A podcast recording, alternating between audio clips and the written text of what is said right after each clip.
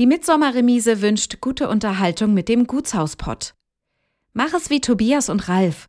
Buch dir dein Ticket für das Festival der baltischen Gutshäuser unter www.mitsommer-remise.de oder auch auf der Webseite des Gutshauspots. Nur hier sicherst du dir die günstigen Vorverkaufspreise auf die Tages- oder Wochenendtickets. Update-Folge zum Rittergut Kattenstedt.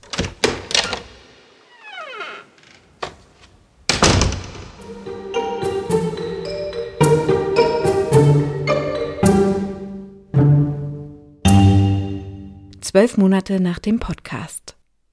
Wenn Hausbesitzer, ein Zeitzeuge und eine Redakteurin für einen Podcast zusammenkommen.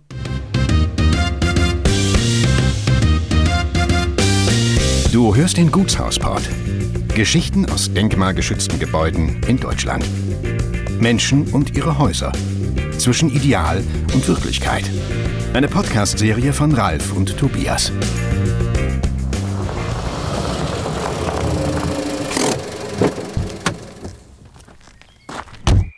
Sicherlich gibt es Jahre, in denen nicht viel passiert in den Gutshäusern und Landschlössern unseres Landes. Es gibt aber auch Jahre, in denen es so viele neue Erkenntnisse, Fortschritte und Erfolge gibt.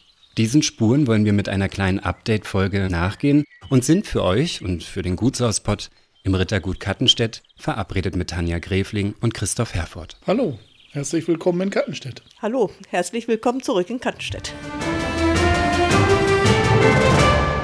Christoph und Tanja, wir waren vor einem guten Jahr eigentlich schon mal hier und da haben wir ganz viel gelernt, dass so ein Haus eine besondere Atmosphäre haben kann und dass es auch gar kein spezielles Fertigstellungsdatum geben muss. Was ist in den letzten Wochen und Monaten bei euch so passiert? Oh, wir konnten jetzt wirklich, also wir nach 20 Jahren, das letzte Stück Hof und das letzte Stück Scheune, das noch in Privatbesitz war, zurückkaufen, so dass der Hof letztendlich in seiner Gesamtheit jetzt einen Eigentümer hat. Und wenn man so will, jetzt wirklich 70 Jahre nach der Enteignung ist der Hof wieder zusammen. Und was ändert sich dadurch für euch jetzt hier in dem ganzen Ensemble? Also wir werden oder haben damit begonnen, die Freifläche aufzuräumen. Der Voreigentümer hatte das eingezäunt, den Zaun haben wir weggemacht. Ein Vordach, das sich an der Scheune, um die handelt es sich, befunden hat, war abgängig. Der Landkreis hatte uns zur Auflage gemacht, dieses Vordach abzureißen. Jetzt ist ein Zimmermann gerade dabei, ein neues Vordach zu planen, das wir, so hoffe ich, dies Jahr dann nochmal errichten werden können. Also alles in allem gibt es wieder viel zu tun und wieder viel anzupacken. Was sind denn sonst noch für Neuigkeiten hier am Haus passiert? Wir haben im Frühjahr des letzten Jahres begonnen, die große Gutshausmauer an der Bundesstraße, die bis zu fünf Meter hoch ist, zu sanieren. Das heißt, wir haben größere Löcher zugemacht. Wir haben dazu eine Manufaktur in Halberstadt gefunden, die speziell für uns Setzmörtel zusammengemischt hat, speziell für diese Mauer. Und das ist eine Aufgabe, die uns auch die nächsten Jahre noch begleiten wird. Wir werden immer stückchenweise diese Mauer reparieren und sanieren wir haben auch eine größere Stützkonstruktion nochmal wieder erneuern lassen müssen, wo die Mauer sich etwas Richtung Straße bewegt hat. Und du, Tanja? Ich bin ja mehr für die Pferde verantwortlich und da hat sich tatsächlich auch so dies und das getan. Also es sind doch einige Erfolge zu verbuchen. So sind wir zum Beispiel bundesweit von der Deutschen Reiterlichen Vereinigung ausgezeichnet worden für die Nachhaltigkeit auf dem Hof und für den Naturschutz, also für den Schutz der Fledermäuse, die hier wohnen, für die vielen Schwalben. Also wir haben hier 40 Nester Mehlschwalben, 40 Nester Rauchschwalben und auch einige äh, Mauersegler. Und das Weidemanagement ist also für die Nachhaltigkeit ausgezeichnet worden. Und auch sportlich haben wir einige Erfolge. So hat sich ein Mädchen qualifiziert für die deutschen Meisterschaften im Vierkampf, wo die Mädchen laufen, schwimmen, Dressur reiten und springen müssen. Und bei Blankenburg punktet sind wir auch Zweiter geworden und konnten dort auch einen schönen Gutschein entgegennehmen. Da haben wir neue Hindernisse für gekauft, für die Kinder und Jugendlichen. Und das geht ja doch ineinander über. Also man kann das Gutshaus nicht vom Reithof trennen und der Reithof lebt natürlich auch vom Gutshaus. Wir haben ja auch eine Folge durch euch machen können mit dem Bauhistoriker Elmar Arnold.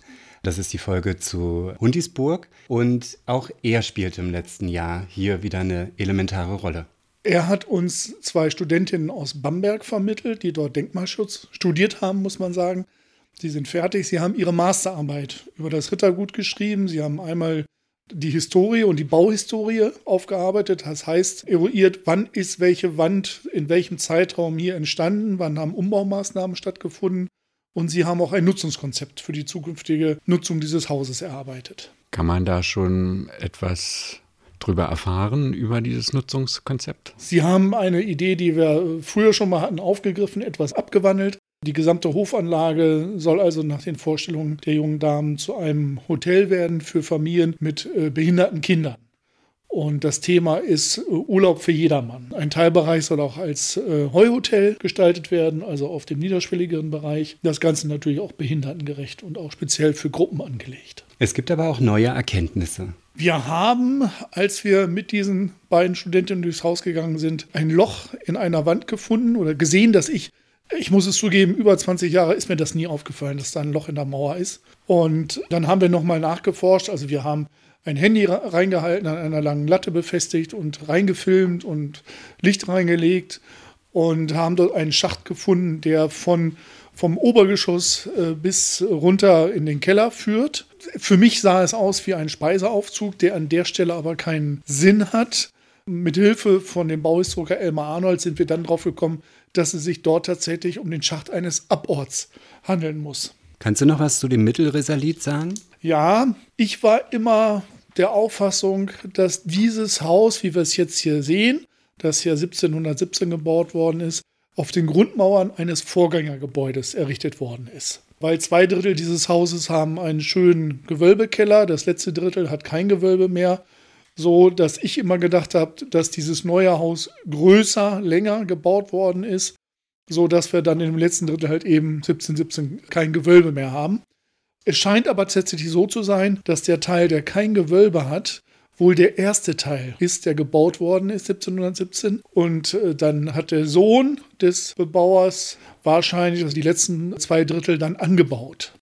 Wir haben da einige Spuren gefunden, weil zum Beispiel die Dachkonstruktion in den zwei Dritteln, die später gekommen sind, sind in Anführungsstrichen modernere Bautechnik als im ersten Drittel. Das ist also einer der vielen Hinweise. Jetzt habt ihr also das ganze Ensemble geschlossen. Tanja, kannst du uns was dazu beitragen, was mit dieser neuen Scheune passiert? Die ist ja von innen wirklich tippitoppi, muss man sagen. Da muss mal ein Getränkemarkt drin gewesen sein. Deswegen ist auch der Fußboden ganz glatt und neu. Und wir wollen in der Hauptsache die Kutschen reinstellen und auch die alten Autos. Die sollen dort auch rein und aufgearbeitet werden und restauriert werden. Ich würde gerne nochmal das Thema der Mauer vertiefen. Die Mauer, die ist ja sozusagen für das ganze Ensemble auch konstruktiv. Also sie gehört ja wirklich auch zum Ensemble dazu. Die Mauer, die war in einem abgängigen Zustand und jetzt seid ihr dabei, sie wieder neu zu errichten. Das ist eine Mauer, die ist dreiteilig aufgebaut. Es gibt also außen jeweils eine Seite, die ist mit äh, Naturstein hergestellt. In den unteren Bereichen haben wir sehr große Quaderblöcke, die nach oben etwas kleiner werden. Und in der Mitte haben wir eine Drainageschicht. Da ist also ja Geröll, Kies drin. Das heißt, das Wasser, das von oben Regenwasser in die Mauer eindringt oder von den Seiten, das kann in diese Mitte laufen und kann dann durch die Fugen, so war es früher, durch die Fugen, die äh, aus Kalk und Sand bestehen, dann wieder ablaufen. Nun ist in dem wahrscheinlich 20. Jahrhundert diese Mauer mal renoviert worden und man hat diese alten Fugen durch neue Fugen, durch Zement ersetzt und Zement ist nicht wasserdurchlässig. Das heißt, das Wasser kann nicht mehr abfließen bleibt in der Mauer und bei Frost zerstört es die Steine. Und da ist es zu größeren Schäden gekommen. Außerdem haben wir Wurzelwerk von Bäumen und Gebüsch, das sich in der Mauer breit gemacht hat. Auch dort haben wir einige Löcher gehabt. Und dieser neue spezielle Zementmörtel, der extra nur für diese Mauer, nur für uns zusammengemischt worden ist, durch den kann das Wasser also in, durch die Mauer fließen, durch die Drainage fließen und halt eben auch durch die Fugen wieder abfließen. Nun reden wir ja auch immer von Handwerkermangel, von Fachkräftemangel. Wie seid ihr an Menschen gekommen, die genau diese Technik beherrschen? Das ist über unser Netzwerk, über den Verband der historischen Häuser und Gärten Sachsen-Anhalt, also die privaten Eigentümer von Burgen, Schlössern und Gütern passiert. Dort haben wir uns kundig gemacht. Wer kennt jemanden, wer hat Erfahrung? Und das macht dieses Netzwerk aus, dass man sich gegenseitig auch Handwerker empfiehlt, mit denen man gute Erfahrungen gemacht hat. Welche Rolle spielt dabei der Denkmalschutz? Spricht der denn auch noch mit oder äh, gibt er Ratschläge? Ja, selbstverständlich. Im Denkmalschutz ist es sehr wichtig, dass die Fugenfarbe passt. Nun ist es so, dass wenn ich zum Beispiel bei einem alten Dach eine Dachziegel austausche und ich habe ein altes Dach, wo sich Patina gebildet hat, wo sich Moos drauf abgesetzt hat und ich setze neue Dachziegel rein, die sieht immer neu aus. Das dauert ein paar Jahre, bis sie sich angepasst hat. Und wenn ich neuen Mörtel nehme und verfuge, dann sieht das natürlich neu aus. Und anders als vorher, als dieser Zementmörtel, der ja sowieso ähm, auch bautechnisch gar nicht passend ist. So, und das muss man den Denkmalschutz schon klar machen. Wenn ich etwas repariere, dann sehe ich das. Aber es kann ja auch durchaus ganz charmant sein, wenn man nochmal die Unterschiede sieht, was Neues und was tatsächlich historisch ist, auch wenn es nicht ganz historisch ist mit dem Zement. Aber die Unterschiede, die sind ja dann doch vielleicht ganz interessant zu sehen. Erstens das und zweitens, ähm, je weiter wir kommen mit der Restaurierung dieser Mauer, irgendwann hat sie ein komplett neues Gesamtbild. Das heißt, dann fällt es nicht weiter auf. Und dann haben wir wieder Patina-Bildung und dann sieht es irgendwann wieder alt aus oder wie vorher, wenn man so möchte. Nun hatten wir ja zum Schluss jetzt vor einigen Wochen noch ein paar heftige Stürme. Hat euch da der Sturm irgendwelche Schäden zugefügt am Dach oder so? Wir haben zum Glück unsere Dächer schon seit einigen Jahren so gesichert, dass da nichts Großes mehr passiert. Am Gutshaus müssen wir jetzt einige Fürstziegeln noch nachlegen.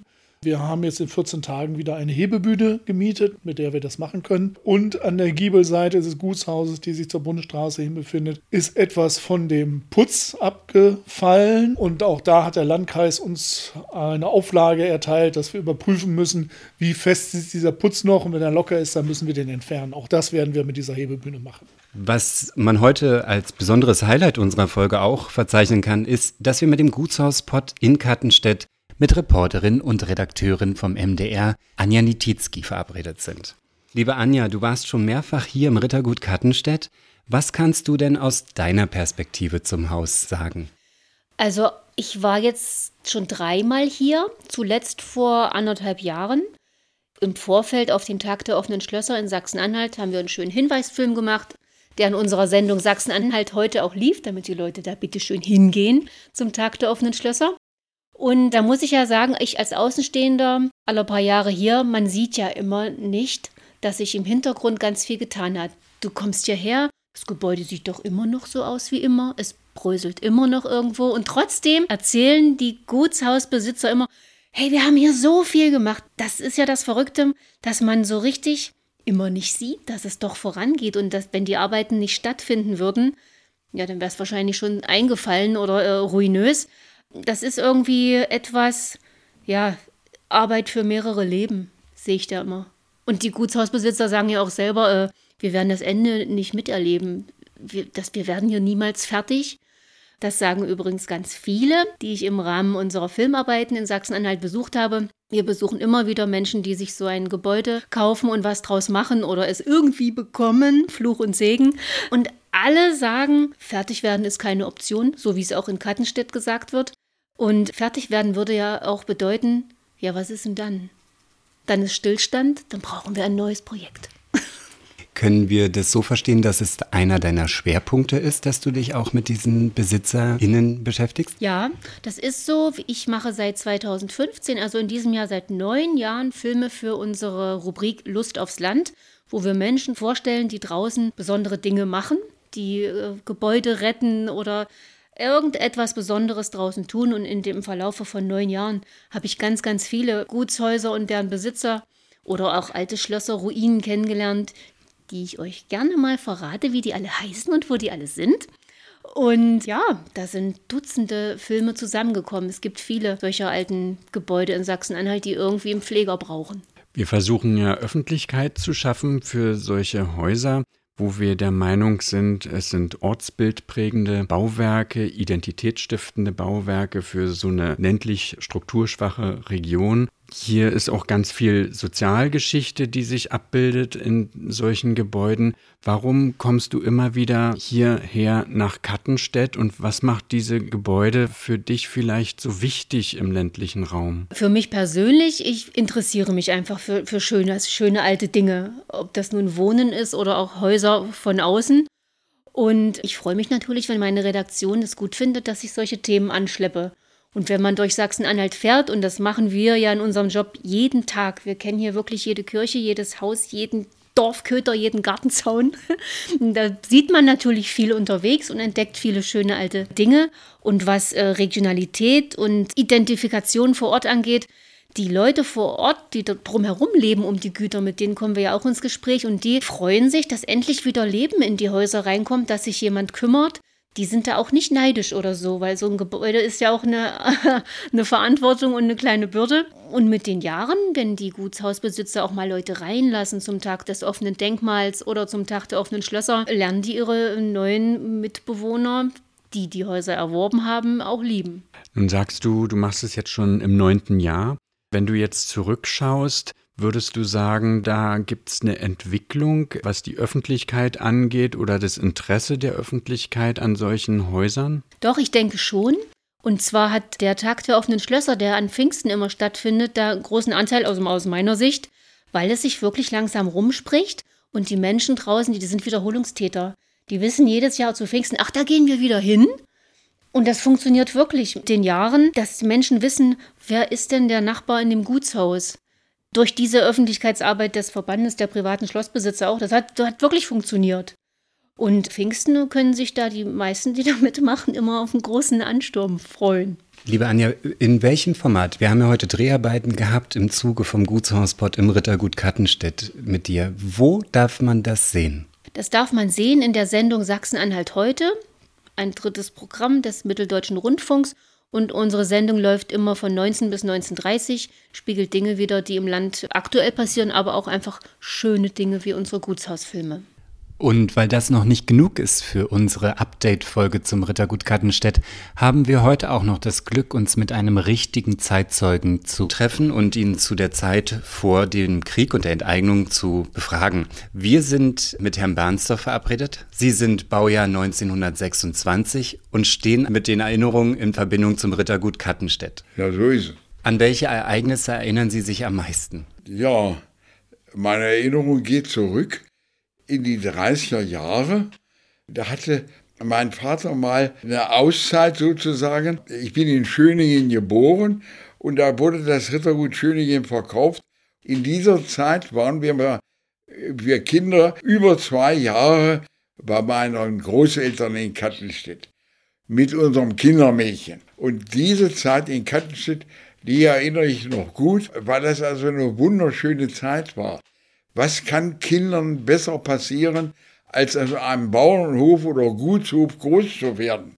Wir haben auf dem Hof gespielt, denn auf dem, auf dem Hof gab es ja sämtliche Tiere, einen großen Kuhstall, einen großen Schafstall, einen, Schweinestall, eine Brennerei, denn das Gut hatte Brennrecht. Pferde sowieso, es war ja noch keine Traktoren und sowas, gab es nur ganz selten. Es war also noch mit Pferden wurde gewirtschaftet. Also an diese Zeit kann ich mich sehr gut erinnern. Und wir Kinder hatten eben, wir hatten es da praktisch, wenn ich an heute denke, wir hatten es geradezu paradiesisch. Sie haben gesagt, das Rittergut Kattenstedt ist von Ihren Großeltern gewesen. Und sicherlich war das ein Jahrzehnt, was sehr, sehr geprägt war von vielen Herausforderungen. Welche Ereignisse waren für Sie im Rittergut Kattenstedt bedeutend? Äh, die Ereignisse, die fanden ja den praktisch auf dem Hof statt, nicht wahr? Da war mitten auf dem Hof war ein großer Mistrink, da lief das Jungvieh rum. Im Übrigen waren wir Kinder denn oft im Kuhstall, denn das war ein großer Kuhstall und die Kühe standen ja, wurden ja äh, im Gegensatz zu heute, also damals, das waren ja reine Abmelkestelle, wo die Kühe angebunden waren, die kamen gar nicht auf die Weide, hatten aber den Vorteil, die Schlempe zu, äh, wurde dahin gepumpt von, aus der Brennerei. Ja, so roch schön da in dem Kuhstall. Naja, wir Kinder waren, naja, sie haben den im Kuhstall oder Schafstall äh, rumgetobt und ein besonderes Ereignis, naja, da will man wegen in der Ernte, wenn also die Dreschmaschine aufgestellt wurde, eine große Lokomobile äh, trieb die Dreschmaschine an, das ist doch für Kinder alles was Fantastisches, nicht? Äh, es fing ja auch damals die Technisierung der Landwirtschaft an. mein Onkel, der ja der Nachbar, der Bruder meiner Mutter von meinem Großvater war, der schaffte da auch, glaube ich, einen Robbenschlepper an. Und das war ja nun ein riesiges äh, Ding, was heißt für Jungs ja sowieso. Nicht? Im Übrigen haben wir dann auch mit dem Kutsch, das gibt es heute nur auch ganz selten noch, nicht, dass Kinder, also mein Großvater hatte kein Auto, der wollte keins, er hatte Kutschwagen, nicht? Und da wurde also der Kutschwagen, die Kutschpferde eingespannt und dann ging es mit dem Kutschwagen in Harz nach Totenrode zum Beispiel. Das ist ja auch ein Posthaus. Heute ist das ein riesiges Restaurant. Damals war das ein kleineres Posthaus, wo man also Kaffee und Kuchen kriegen konnte. Übrigens noch meine Großmutter war so sparsam, die haben, nahmen den Kuchen mit. Wir, kauften, wir tranken da nur Kaffee. Kann man auch heute nicht mehr machen. Den Kuchen einfach mitnehmen. naja, das sind so meine Kinderhexe. Im Übrigen äh, war das ja damals, die Winter waren viel härter. Nicht? Wir sind auch nicht nur mit der Kutsche in Harz gefahren, sondern auch mit dem Schlitten. Oder meinetwegen äh, sämtliches Jungvieh war auf der Bodewiese im Harz, wo heute ein riesiger Stausee ist. Das gab es ja da, die Staumauer ist ja erst, ich weiß gar nicht, wann die gebaut ist dann nicht wahr? Die Bodetalsperre da unten. Und da war vom Gut das Jungvieh und da fuhren wir mit der Kutsche hin, gibt auch noch Bilder von. Und dann wurde da gepicknickt am, an der Bode, ja. Das sind meine Kinder. Also, wir hatten es da wirklich gut, wenn ich so im Rückblick daran denke. Das ist schon, ist schon so. Tanja Grefling, die hatte uns in dem ersten Teil erzählt äh, von Entdeckungen, unter anderem, dass sie eben auch Bücher gefunden hat, also äh, betriebswirtschaftliche Bücher und dass sie dort auch ganz nüchtern aufgeschrieben sah, dass das Personal nach und nach verschwunden ist und in den Kriegsdienst eingezogen worden ist. Es war ja so, also ich bin ja nur 26, da war ich in 10, 36, naja, und den kam ich ja nach Potsdam nicht, müssen Sie immer bedenken. Ich bin ja als äh, 12- oder 13-jähriges Kind in, nach Potsdam gekommen, äh, in ein privates Internat eines Offiziers aus dem Ersten Weltkrieg, eines äh, ehemaligen Kadettenerziehers, weil meine Eltern wohl, ich war ein sehr verwöhntes Kind vielleicht, äh, die wollten eben, dass er eine strenge preußische Erziehung und die gab es da. Also wirklich. Nicht?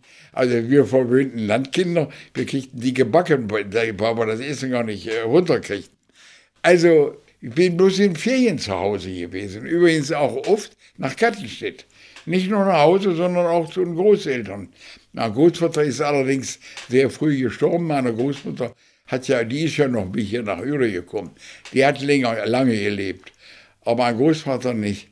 Jedenfalls kam der Krieg und ich war in Potsdam. Und damit war an sich der Faden abgeschnitten, bis mal ein Feen dahin gefahren, aber mehr auch nicht. Mein Großvater starb 1933, den hat sein Sohn, also der Bruder meiner Mutter, diese beiden Betriebe übernommen in Blankenburg, das Gut. Und Kettenstedt wurde ja zusammen bewirtschaftet, nicht? Als eine Einheit, nicht? Waren zwei Güter, da waren eine kleine Molkerei hatten die sogar in Blankenburg, beliefert in das herzogliche Haus, da oben auf dem Berge, das Schloss mit Milchprodukten und so.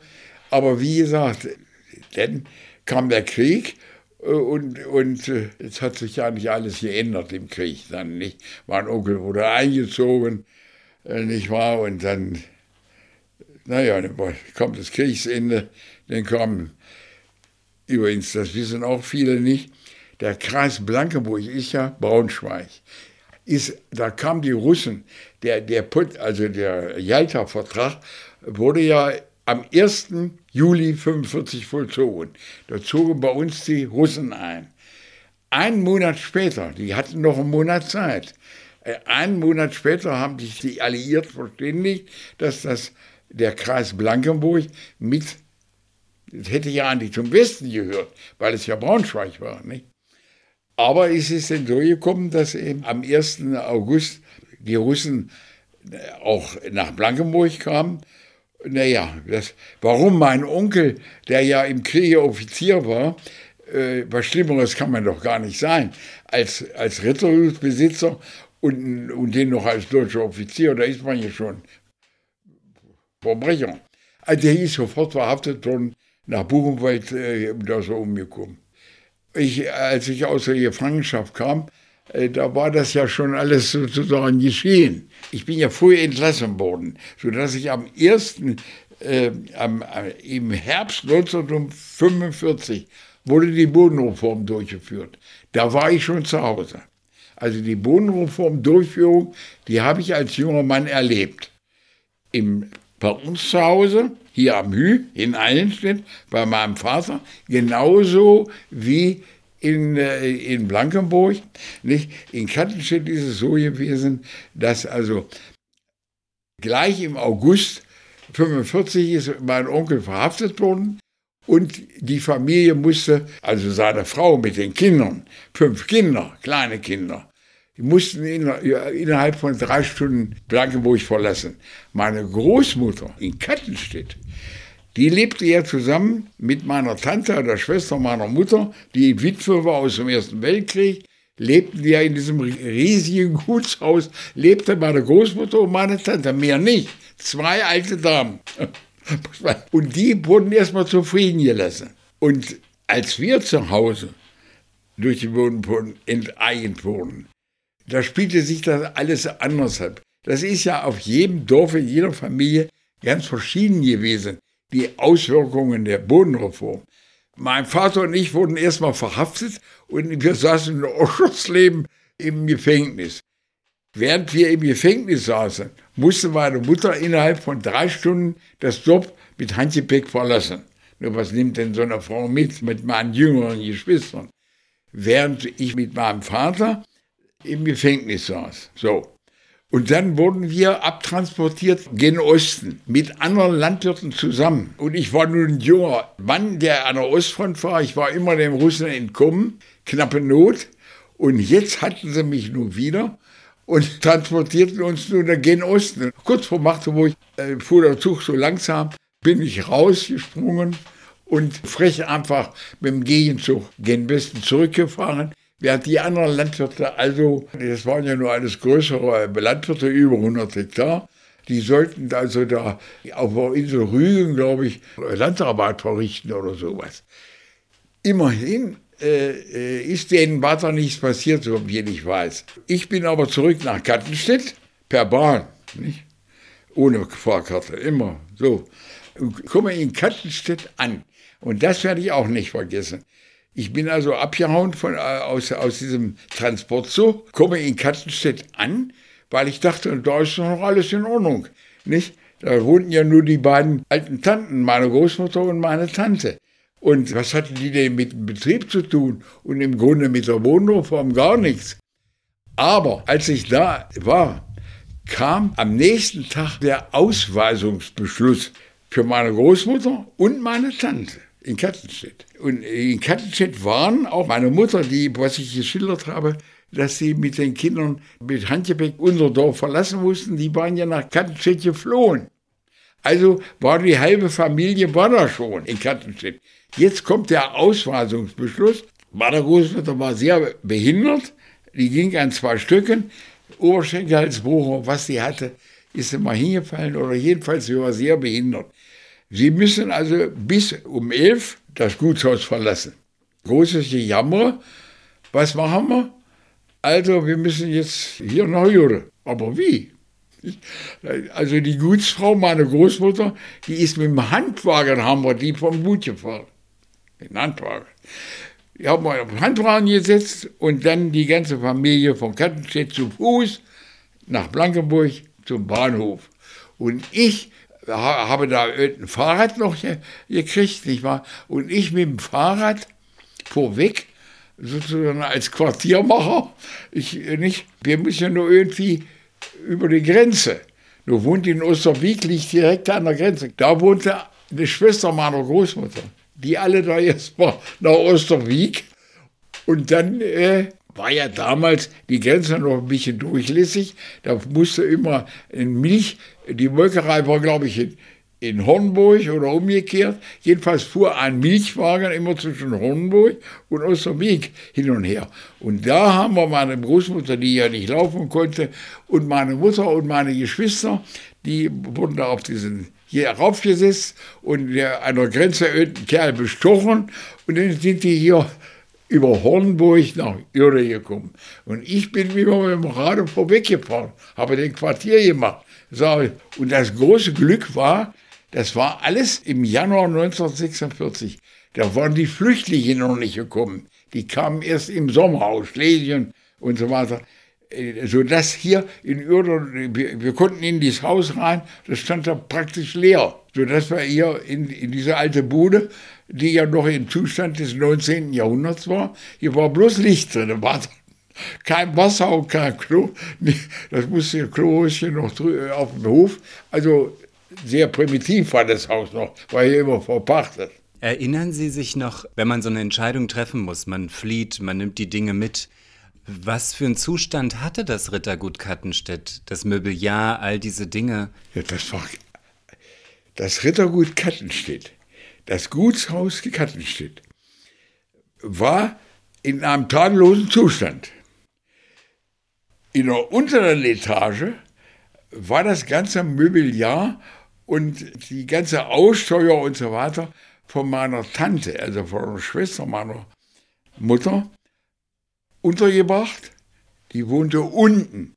Es war praktisch zwei Gutshaushalte in einem Haus. Das war ein Kattenstedt. Unten wohnte meine Tante, die mal in äh, sehr reich geheiratet hatte. Und von diesem ganzen Gutsinventar ist ja hier noch ein bisschen erhalten geblieben. Da ist ein Teil mal nach Ürde gebracht worden. Ja?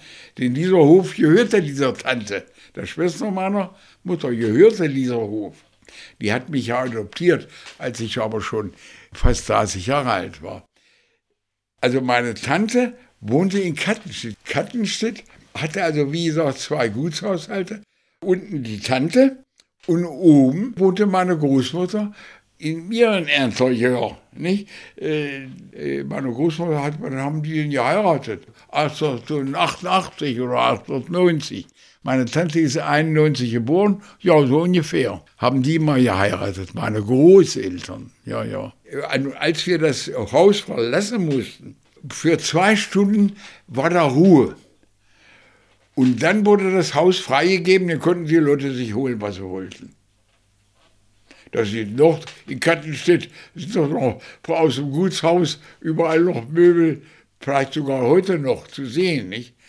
Nicht? Den eine, eine ist mal hier bei Frau Gräfling, ach, so, äh, hat die denn gesagt, auf den Bildern, die Sie da gesehen haben, da sind doch da, da sind doch noch auch Bilder, wie das mal eingerichtet war.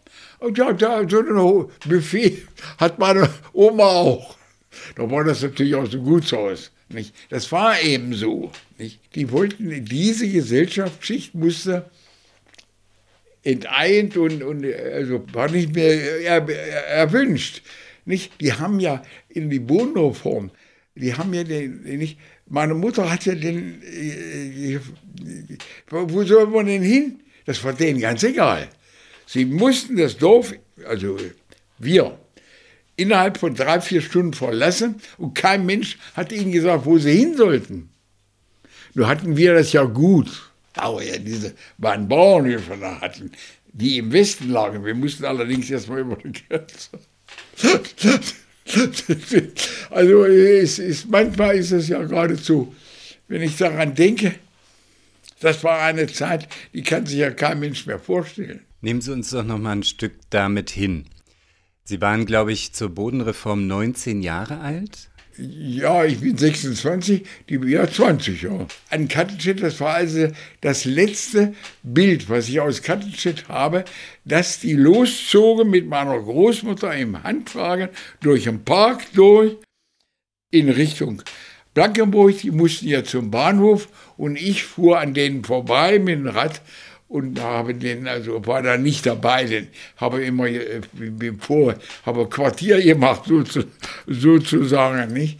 Also, äh, das ist mein letztes, was ich an Kattenstedt Und das nächste Mal in, war ich in Kattenstedt, da war ich mal in Dresden, weil ich bin ja immer in die DDR gefahren. Ich hatte einen Freund in Dresden, den ich sehr oft besucht habe. Man sollte ja sich da in der DDR auf schnellsten Wege nach Dresden. Aber ich habe es eben auch mal fertig gekriegt, dass ich über Kattenstedt gefahren bin. Und habe mir das dann von außen angeguckt. Man ist ja denen auch ängstlich. Ich meine, die verwollten mich ja dann nicht oder mich kannte ja noch keiner mehr. Jedenfalls richtig nach Kattenstedt bin ich jetzt wieder gekommen nach der Wiedervereinigung. Nicht? Da bin ich natürlich dahin gefahren. Und nun, äh, so in meinem Outfit, so sah ich auch als Landwirt auf, da kamen die Leute schon auf mich zu, ach, Sie wollen das von mir übernehmen. Das will ich nicht. Nur war, ist ja die Wohnungsform hat ja Bestand im Einjungsvertrag. Äh, wir kriegen ja keinen Quadratmeter zur Familie wieder. Wenn wir nochmal das Zeitfenster sehen der Flucht und ihrer Gefängnissituation, das ist ja eine unglaubliche Dichte an einschneidenden Erlebnissen. Das stimmt. Auf was gucken Sie besonders kritisch zurück? Besonders kritisch schaue ich zurück, mit welcher Brutalität die äh, Bodenreform durchgeführt worden ist. Denn äh, es wurde ja sozusagen das Vermögen enteinet. Und das hieß in diesem Falle, und deswegen finde ich das so brutal enteignet, nicht nur der Acker und, und die Hofstelle, sondern alles, aber auch alles. Die letzte Gabel, alles musste, der letzte Teller, der letzte Stuhl, alles, auch die persönlichen Bilder, äh, Gemälde oder was, äh, alles musste man zurücklassen und, und äh, wurde beschlagnahmt. Also die Leute wurden total enteignet. Und, was viel schlimmer ist noch, viele Gutbesitzer wurden erstmal eingesperrt, dann teilweise äh, nach, in, in, in Lager, äh, wie mein Onkel auch, in ein Lager gemacht, zum Beispiel Buchenwald oder andere. KZs wurden ja mit umgekehrten Vorzeichen weiter betrieben und sind da umgekommen. Ich kenne also viele Landwirte, die durch oder mit der Bodenreform umgekommen sind. Nicht? Das wurde ja brutal gemacht. Nicht? Und es, es kam ja auch immer darauf an, äh, in den Dörfern, wer dazu beordert wurde, dass die Durchführung, das waren ja, plötzlich gab es auch viele Kommunisten, kommunistische Landrat, kommunistische Bürgermeister und so weiter. Außerdem waren wir ja russisch besetzt. Das heißt, in den Dörfern, da war an sich der Ortskommandant, das war erstmal der oberste Mann. Und dann hatte er ja nun, die neue Verwaltung bestand aus Kommunisten. Und da gibt es ja auch Leute, die äh, menschlich geblieben sind. Nicht? Und es gab welche, die brutal waren. Insofern ist die Bodenreform auch äh, in den Familien zum Teil äh, anders verlaufen. Manche haben es gut wie wir eigentlich. Im Grunde genommen haben wir es gut gehabt. Andere Leute haben viel mehr noch gelitten. Nicht? So dolle gelitten. Gut, meine Mutter, das kann ich nicht beurteilen. Ich war damals im Gefängnis, aber mit dem Vater zusammen. Naja, ist natürlich für eine Frau auch ganz schlimm, mit den drei kleinen Kindern nun innerhalb von drei Stunden alles zu verlassen hier mitten in Deutschland. Das waren ja keine Ostflüchtlinge. Insofern sind wir ja auch Flüchtlinge. So war das. Ich, Was ist aus Ihrem Vater geworden? Ja, mein Vater ist ja damals mit dem Transport, ich habe ja meinen Vater quasi im Stich gelassen. Aber er war nicht in der Lage, ich sage, wir können doch jetzt raus aus dem Zug, weil der langsam fuhr und die Wachmannschaften, die schliefen da es war eine Gelegenheit zu fliehen. Und mein Vater traute sich nicht und sagte mir, du musst das machen, du bist jung, du kannst da prima rausspringen, aber ich nicht.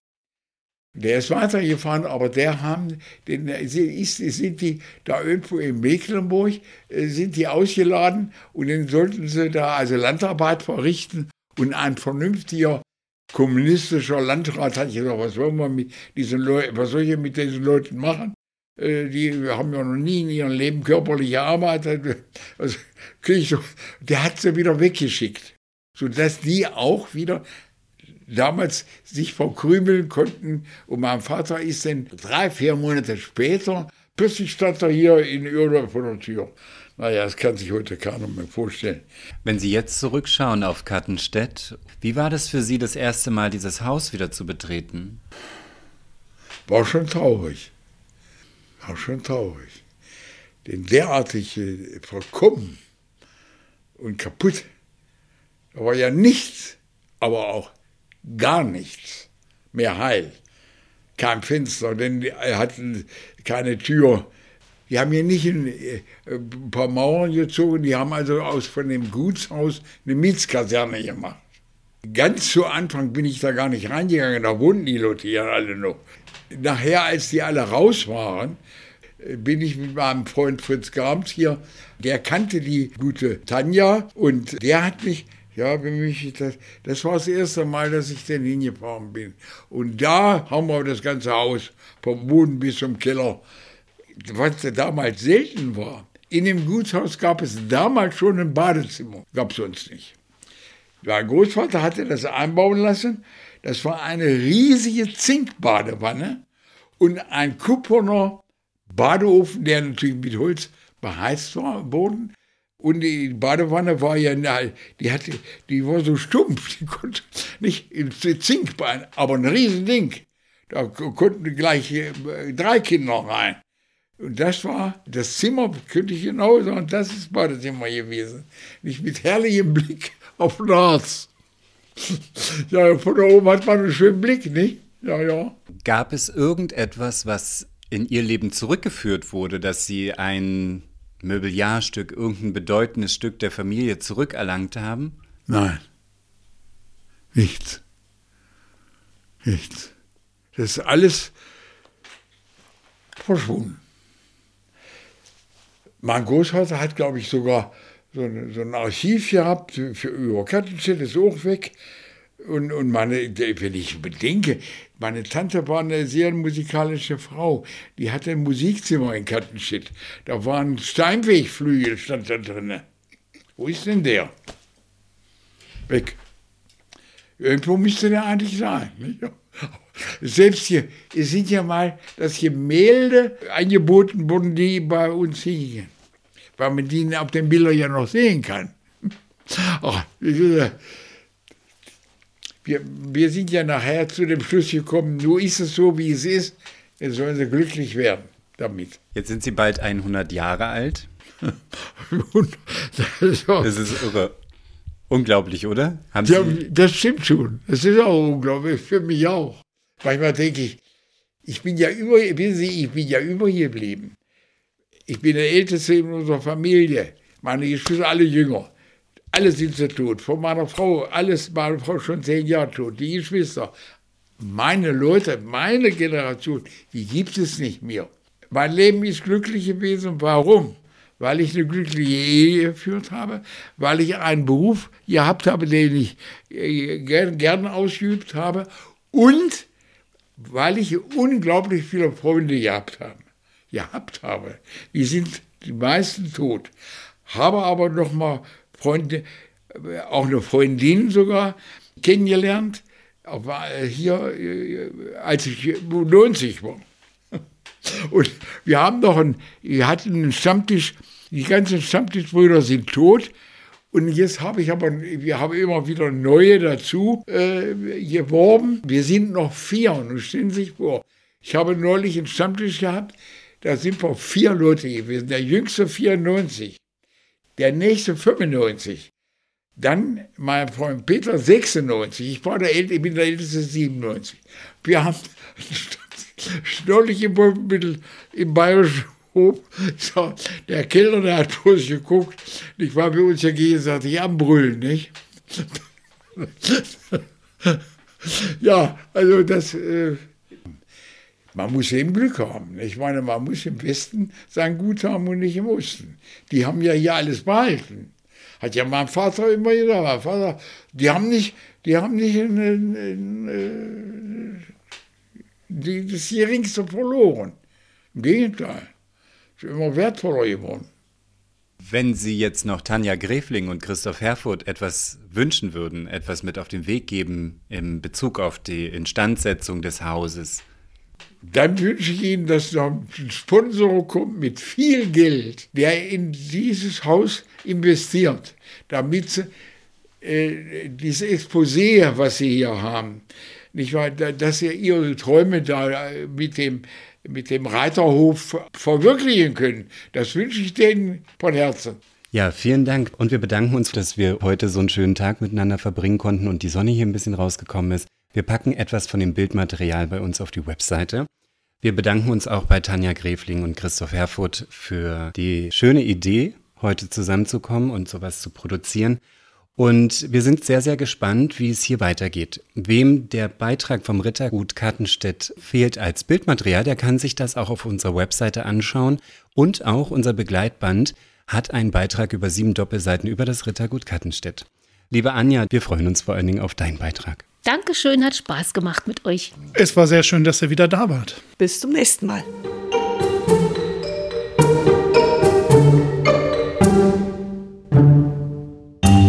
Schön, dass du unseren Podcast gleich bis zum Ende gehört hast. Wenn dir dieser Podcast gefallen hat, hinterlass uns gerne eine 5-Sterne-Bewertung in deiner Podcast-App. Und wenn du mehr von diesem Gutshauspod hören möchtest, dann abonniere gleich hier unseren Podcast und unseren YouTube-Kanal. Wir freuen uns auf dich. Bis bald.